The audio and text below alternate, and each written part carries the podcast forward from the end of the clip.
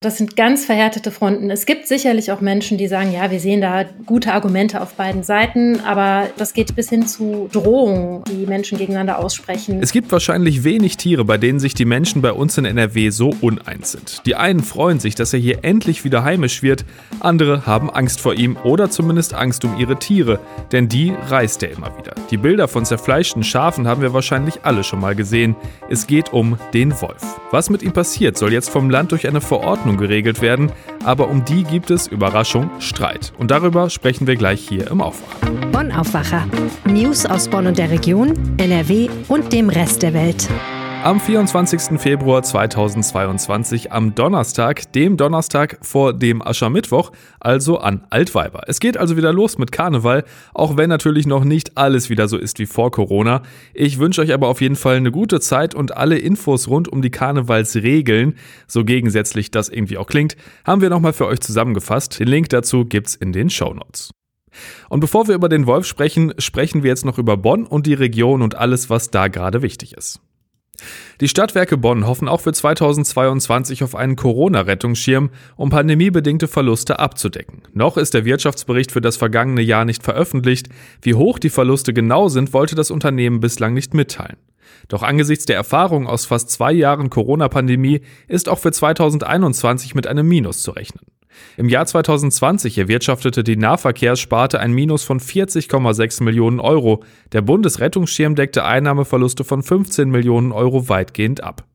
In den kommenden Jahren stehen zudem zahlreiche Investitionen an. Bis zu 70 Millionen Euro jährlich sind in den kommenden vier Jahren für neue Fahrzeuge und den Umbau des Friesdorfer Betriebshofs mit Ladestationen eingeplant. Hinzu kommt die Frage, ob die Corona-Pandemie das Mobilitätsverhalten der Menschen dauerhaft beeinflussen wird. Seit Einführung der Homeoffice-Pflicht im vergangenen November verzeichneten die Stadtwerke Bonn Abokündigungen im niedrigen dreistelligen Bereich, wie eine Sprecherin sagte. Die Stadtwerke hoffen jedoch, dass nach Wegfall der Homeoffice-Pflicht Ende März auch die Fahrgäste zurückkommen. Bad Godesberg hatte im vergangenen Jahr einen starken Anstieg an Taschendiebstählen verzeichnet. 2021 hat sich die Zahl der Delikte im Vergleich zum Vorjahr mehr als verdoppelt auf insgesamt 194 Fälle. Die Polizei führt das unter anderem auf Verdrängungseffekte aus Richtung Köln zurück. Den Ermittlern zufolge handelt es sich vornehmlich um Tätergruppen, die überregional unterwegs sind. Die Polizei setzt deshalb auf Kamerabeobachtung. So wurden beispielsweise bewusst an der Poststraße Kameras aufgestellt, um deutlich zu machen, dass man potenzielle Täter, die über den Bahnhof anreisen, im Blick hat. In Bad Godesberg stand eine Kamera zeitweise nahe des Nikolausmarktes. Doch es gibt auch gute Nachrichten. Wie überall in Bonn sind die Wohnungseinbrüche dank wachsamer Nachbarn, stetigen Aufklärungskampagnen und Homeoffice zurückgegangen. In Bad Godesberg um mehr als ein Drittel auf 195 Fälle. Auch bei den Sachbeschädigungen, zu denen beispielsweise Graffiti gehören, gibt es einen Rückgang um 14,3 Prozent auf 530 Taten. Ebenso wurde weniger in Geschäfte eingebrochen. Mit 13 Einbrüchen gab es nur noch etwa halb so viele Taten wie 2020. Der Rhein-Sieg-Kreis bekommt etwa 5000 Dosen des Proteinimpfstoffs Novavax. Allerdings ist noch unklar, wann die Lieferung genau eintreffen wird. Dass der neue Impfstoff eine Wende in der mittlerweile weitgehend eingeschlafenen Impfkampagne bringen wird, damit rechnet Jacqueline Hiebler, Vorsitzende der Kassenärztlichen Vereinigung Rhein-Sieg und Hausärztin in Hennef, nicht. Der sogenannte Totimpfstoff ist vorwiegend Personal vorbehalten, das in medizinischen und pflegerischen Einrichtungen tätig ist und wird zunächst ausschließlich an die Impfzentren der Kommunen geliefert. Die Nachfrage bislang scheint aber relativ gering zu sein. Jacqueline Hiebler glaubt zudem nicht, dass Novavax die harten Impfskeptiker überzeugen wird. Unterdessen haben viele niedergelassene Arztpraxen im Rhein-Sieg-Kreis mit erkranktem oder infiziertem Personal zu kämpfen. Und auch die Krankenhäuser haben weiterhin mit Corona-Patienten zu tun. Wie Janine Decker, Sprecherin des Helios-Klinikums in Siegburg, erklärt, führe Omikron im Vergleich zur Delta-Variante aber eher zu stärkeren Belegungen auf den Normalstationen und zu weniger intensivpflichtigen Fällen. Und das war's aus Bonn und der Region. Jetzt geht's in den Wald. Verordnungen gibt's ja quasi zu allem und zu jedem und jetzt bald auch zum Wolf. Das Land NRW hat einen Entwurf dazu vorgelegt und der soll eigentlich für Klarheit und Frieden im Umgang mit dem Raubtier, also der Frage nach dem Abschuss, sorgen. Tut er aber nicht, denn weder Wolfschützer noch die, die eine Abschusserlaubnis wollen, sind zufrieden damit. Sina Zerfeld ist landespolitische Korrespondentin der RP und hat lange Zeit aus Dienstlaken berichtet, eine Region, wo es viele Risse, also viele tote Weidetiere durch Wölfe gab. Sie ist also quasi mit dem Wolf und allen, die sich darum streiten, was mit ihm passiert, per Du. Hallo Sina. Hallo. Sina, vielleicht zum Einstieg nochmal für alle, die eher städtisch wohnen und sich über Wölfe maximal Gedanken machen, wenn sie mal durch den Zoo spazieren. Warum ist die Rückkehr des Wolfs für viele denn so ein Problem? Der Wolf ist nun mal ein Raubtier. Und da gibt es dann zwei Aspekte. Das eine sind Ängste, die Menschen haben. Das andere sind ganz manifeste Probleme. Ähm, seit der Wolf sich hier wieder angesiedelt hat, werden Weidetiere gerissen. Das ist gerade in der Region, aus der ich komme, also dem Wolfsgebiet Schermbeck, ähm, sehr, sehr häufig passiert. Ähm, das hat am Anfang ganz stark Schafe betroffen und jetzt im Winter ähm, hat es eine ganze Reihe von Ponys getroffen, die also von Wölfen auf der Wiese ähm, gerissen worden sind. Shetland-Ponys, kleine Ponys, da sagen Fachleute, naja, ob der Wolf jetzt ein Schaf reißt oder ein Shetland-Pony, das ähm, macht an dem Verhalten des Wolfes keinen Unterschied, aber es ist schon was, was Menschen noch mal viel mehr alarmiert, wenn dann immer mehr auch Pferde gerissen werden. Ähm, das hat einfach auch eine starke emotionale Bedeutung. Wobei ich sagen muss, auch Schafhalter freuen sich nicht, wenn die ihre Tiere, zu denen sie zum Teil auch eine sehr enge und emotionale Bindung haben, dann ähm, tot auf der Weide finden. Diese Wolfsrisse haben auch durchaus ernsthafte wirtschaftliche Schäden verursacht. Und viele Schafhalter haben auch einfach aufgegeben, weil sie das Gefühl haben, das, das lohnt nicht. Ich kann meine Tiere hier nicht wirklich sichern. Ähm, diese Probleme setzen sich also fort. Also bis jetzt gibt es immer mal wieder Fälle, in denen Tiere gerissen werden. Du hast gesagt, es gibt ja die handfesten Probleme und die Ängste. Da geht es ja wahrscheinlich um den Kontakt zwischen Mensch und Wolf. Wie ist denn da die Lage? Ähm, am Anfang hat man gedacht, wenn der Wolf sich hier ansiedelt, na gut, man wird niemals so einen Wolf äh, vor die Augen bekommen. Ne? Das passiert einfach nicht. Der versteckt sich im Wald. Tatsächlich gibt es jetzt Berichte von Begegnungen. Dass Spaziergänger sind mit dem Hund unterwegs, da stehen die plötzlich ein paar Wölfen auf dem Weg gegenüber. Da passiert dann nichts. Die Wölfe trollen sich aber das sieht auch nicht so aus, als würden die sofort die Flucht ergreifen. Und dann haben die Menschen natürlich das Gefühl, naja, wenn der Wolf lernt, dass von uns keine Gefahr droht, dann wird er vielleicht auch tatsächlich irgendwann sich mal näher an uns ranwagen. Und ähm, es passiert, dass eine Joggerin davon berichtet, dass sie durch den Wald läuft und äh, plötzlich äh, zur rechten und zur linken Wölfe im Gebüsch sieht, die sich auch überhaupt nicht weiter irritiert zeigen davon, dass sie da vorbeiläuft. Und sowas kann eben Ängste auslösen. Naja, und so kommt es eben dazu, dass da die Menschen einen ganz unterschiedlichen Blick haben auf den Wolf. Das ist also die Perspektive der Leute, die ja tatsächlich Angst vor dem Wolf haben oder Probleme mit ihm haben. Demgegenüber stehen ja die Menschen, die sagen, wir müssen den Wolf auf jeden Fall schützen, abschießen geht gar nicht. Das klingt schon nach ziemlich harten Fronten, oder? Das ist wirklich schwierig geworden. Also das sind ganz verhärtete Fronten. Es gibt sicherlich auch Menschen, die sagen, ja, wir sehen da gute Argumente auf beiden Seiten, aber diejenigen, die ganz klar dafür sind, äh, zu sagen, wir müssen dieses Tier auf jeden Fall schützen und da ähm, Ängste überhaupt nicht anerkennen und diejenigen, die ganz klar dafür sind, dass er nicht in diese Kulturlandschaft passt, das ist so das Argument derjenigen, die die Wolfsansiedlung hier kritisieren. Die sagen, der Wolf gehört hier nicht hin, die Landschaft hat sich anders entwickelt, hier gibt's Weidetierhaltung, hier kann man nicht alles mit hohen Zäunen ein, einsperren. Ähm, das sind ganz verhärtete Fronten und das geht bis hin zu, zu Drohungen, die Menschen gegeneinander aussprechen und, und Schmähungen. Also das ist wirklich das ist ein ganz schwieriges Feld. Jetzt soll es eben diese Wolfsverordnung des Landes geben und da geht es ja um die Frage, die sich aus den Problemen und Ängsten ergeben, die du angesprochen hast. Wann kann bzw. wann soll ein Wolf entnommen, also geschossen oder zumindest verjagt werden? Zufrieden ist damit, ich habe es vorhin schon gesagt, ja tatsächlich keine Seite. Fangen wir mal mit den Naturschützern an. Wo sehen die die Probleme? Äh, die sagen, dass es viel zu vage ist und viel zu viel Spielraum lässt, ähm, um möglicherweise gegen den Artenschutz zu handeln. Also zum Beispiel soll das schon als problematisch gelten, wenn ein Wolf durch eine Siedlung läuft oder sich in der Nähe von äh, Gebäuden aufhält. Und die sagen, was bedeutet denn jetzt hier Aufenthalt? Und ähm, wenn jetzt ein Wolf irgendwie nachts durch eine Siedlung läuft und da nicht selbstständig die Nähe von Menschen sucht, dann sei das nicht problematisch, sondern dann sei das ein ganz natürliches Verhalten. Auch ein Wolf läuft über eine Straße. Ne? Oder ein Wolf hat keine Angst vor einem Haus, auch wenn es durch Menschen bewohnt ist. Da kann er schon mal dran vorbeilaufen oder auch häufiger mal da sein. Und die sagen, dass das viel zu drastische Maßnahmen gegen den Wolf unter Umständen ähm, die Tür öffnen würde und dass dann Verhalten problematisiert würde, was eigentlich gar nicht problematisch und für Menschen auch gar nicht gefährlich ist. Und die Gegenseite, also zum Beispiel die Landwirtschaftsverbände, denen es ja vor allem um den Schutz der Herden geht, was sagen die dazu? Die hätten sich gewünscht, dass es ganz klare Regelungen gibt, äh, ab wann ein Wolf denn jetzt als Problemwolf zu gelten hat und wann er dann tatsächlich geschossen werden darf. Und was die sich gewünscht hätten, wäre, dass man sich an der niedersächsischen Wolfsverordnung orientiert. Das hat das Land NRW auch eigentlich so angekündigt dass man das sich so zum Vorbild nehmen wolle. Aber in der niedersächsischen Volksverordnung stehen zum Beispiel noch ganz klare Kriterien drin, wenn ein Wolf zweimal einen äh, vernünftigen Herdenschutz überwunden hat und Tiere gerissen hat, dann könnte er getötet werden.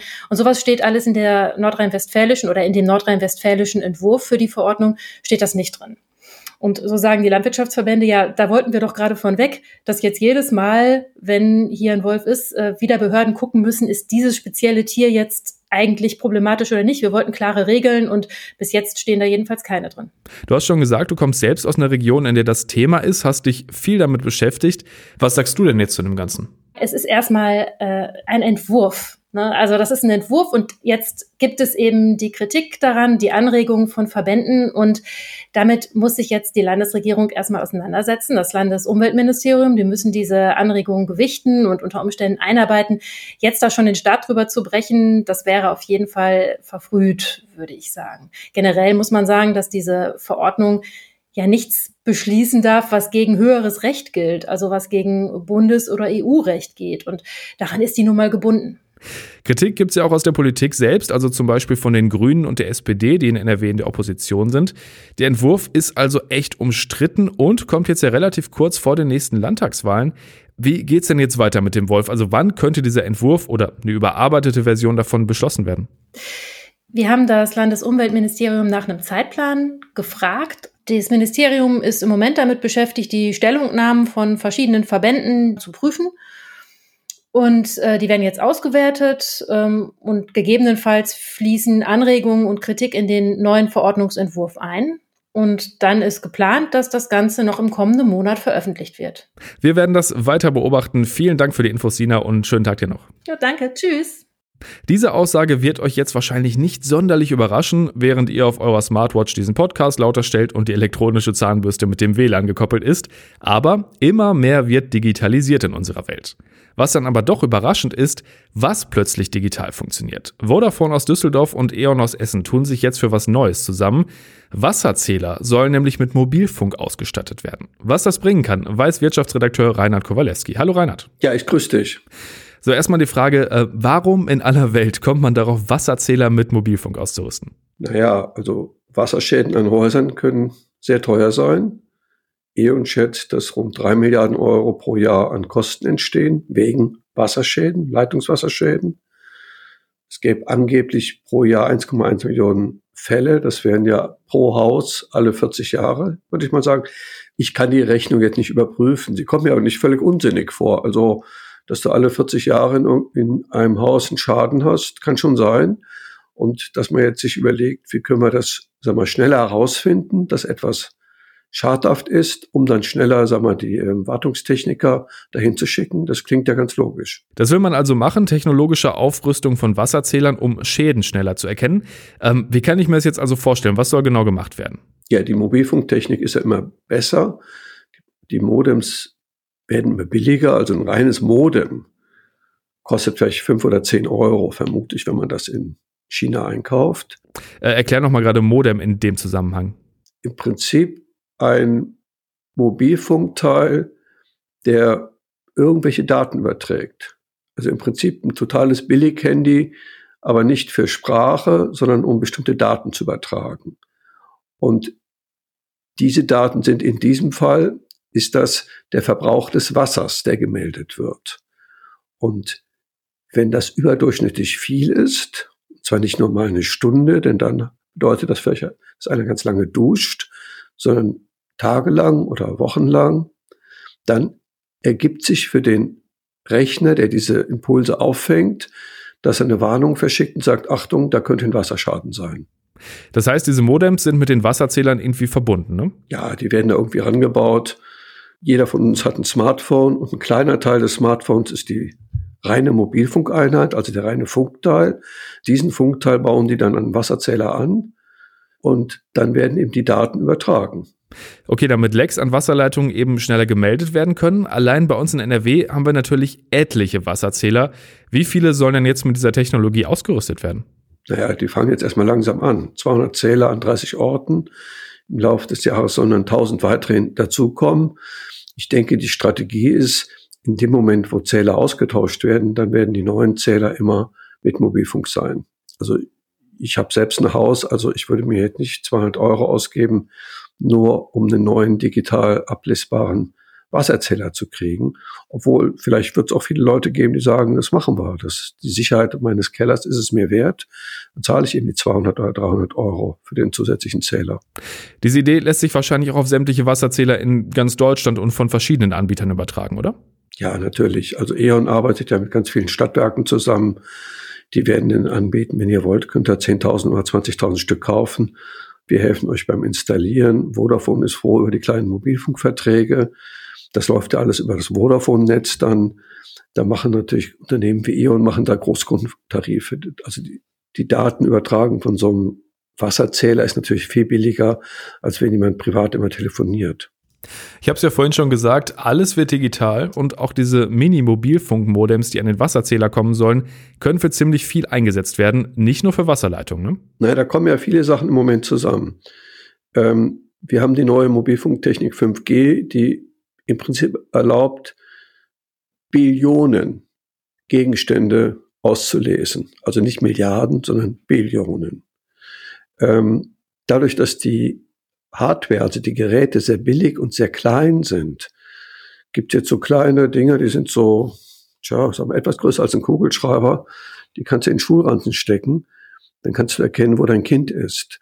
Ähm, es gibt so kleine Umhängeteile, die kannst du dem Hund umhängen. Und wenn der Hund verloren geht, kannst du den über das Mobilfunknetz suchen. Ähm, es gibt von Apple so kleine, so, die heißen Tags, also so Anhänger, die kannst du an Koffer machen. Und dann kannst du über ähm, die entsprechenden Geräte von Apple suchen, wo die Geräte sind. Ich selbst habe ein Wohnmobil, da haben wir auch sowas ähnliches eingebaut. Das läuft über GPS. Also wir können immer erkennen, falls das gestohlen wird, wo das ist. Vodafone aus Düsseldorf und E.ON aus Essen rüsten Wasserzähler mit Mobilfunk aus, um Wasserlecks zu erkennen. Denn Wasserlecks sind nicht nur ärgerlich, sondern können auch ganz schön viel Geld kosten. Die Infos dazu hatte Reinhard Kowalewski. Vielen Dank, Reinhard. Ja, tschüss. Schauen wir noch auf das, was heute noch wichtig wird, und das ist und bleibt natürlich die Russland-Ukraine-Krise. Die Europäische Union hat für heute einen Krisengipfel angesetzt, um über die aktuellen Entwicklungen zu beraten. Dabei kommen alle 27 EU-Staats- und Regierungschefs zusammen. Es soll unter anderem um weitere Unterstützung für die Ukraine gehen. Und es gibt Fußball heute Abend. Dortmund tritt nach dem 2 zu 4 im Hinspiel in der Europa League bei den Glasgow Rangers an. Kleiner Reminder, es gibt keine Auswärtstorregel mehr. Mit einem Sieg mit zwei Toren Vorsprung könnte der BVB sich also doch noch in die Verlängerung retten.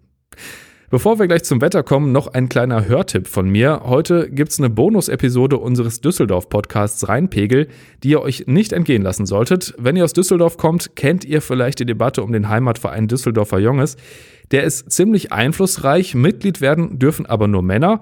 Schon lange ein Streitpunkt in der Stadt und wir haben uns gedacht, gibt's doch nicht, ist ja nur eine Frage der Zeit. Und für die Junges als kleinen Service ihr Vereinslied umdichten lassen.